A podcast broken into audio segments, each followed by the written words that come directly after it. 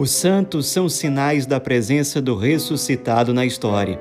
Hoje, dia 19 de maio, celebramos Santo Ivo, que faz parte de um grupo pequeno de santos que seguiram carreira no direito. Entre outros, são santos e seguiram carreira na magistratura, Santo Afonso, Santo André Avelino, São Fidélix de Sigmaringa e outros. Santo Ivo nasceu na França em 1253, era membro de uma família que fazia parte da nobreza da época, daquela região. É, sempre se dedicou e se destacou aos estudos. Com 14 anos apenas, ele se mudou da região da Bretanha, onde a sua família morava, até Paris para estudar. É, frequentou a universidade, foi aluno do grande Santo Tomás de Aquino, com São Boaventura, que também foi seu contemporâneo, ele aprendeu muito sobre a espiritualidade, sobre o carisma franciscano, e isso marcou muito a vida dele, como nós vamos ver. É um santo que conseguiu unir na sua pessoa, pela graça de Deus, por um lado, uma grande erudição, um grande amor pela sabedoria, pelos estudos, pela vida intelectual, com aquilo que é a essência do carisma franciscano: a pobreza, o desapego, o amor a Jesus pobre, a Jesus crucificado e o amor aos pobres. Ele, terminada a sua formação na universidade, seguiu carreira na magistratura, foi é, advogado, trabalhou no tribunal eclesiástico, que na época não era um tribunal exclusivo para as coisas da igreja. Na época, o tribunal da igreja era um tribunal que resolvia, inclusive, as questões civis, as questões da vida da sociedade como um todo. Continuou seguindo carreira no tribunal eclesiástico até que chegou ao discernimento de que deveria seguir a carreira também eclesiástica.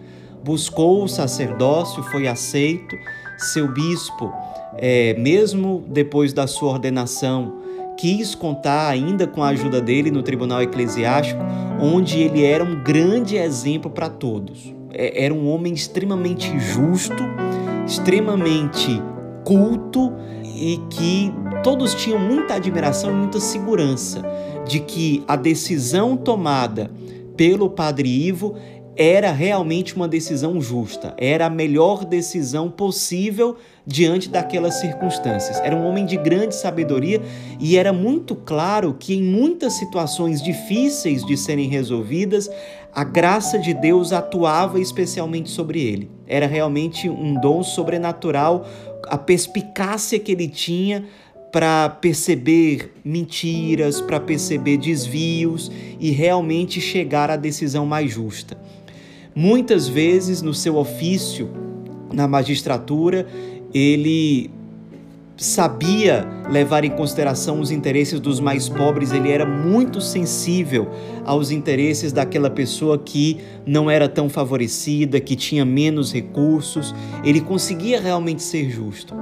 Era um homem de profunda oração.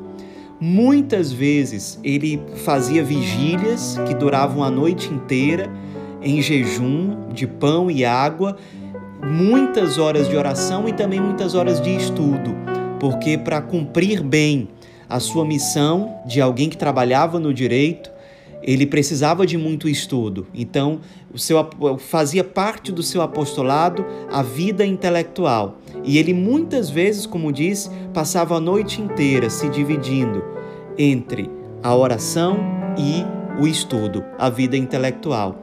Muitas vezes também, à noite, ele saía pelas ruas para encontrar os pobres. Ele saía, distribuía dinheiro para os pobres, conversava com eles, aconselhava, é, servia aos doentes, é, ajudou a, a, a criar um hospital dedicado especialmente para os enfermos que eram pobres, e ele mesmo muitas vezes fazia os serviços de cuidado com esses doentes. É, inclusive, é, nas imagens que representam Santo Ivo, muitas vezes ele é, é representado segurando com a mão direita um, uma bolsa que representa o dinheiro e as doações que ele levava até os pobres, e na mão esquerda ele segura um, um papel enrolado que faz referência à sua carreira na magistratura, o seu exercício profissional e, e, e apostólico, a gente poderia dizer, no campo do direito.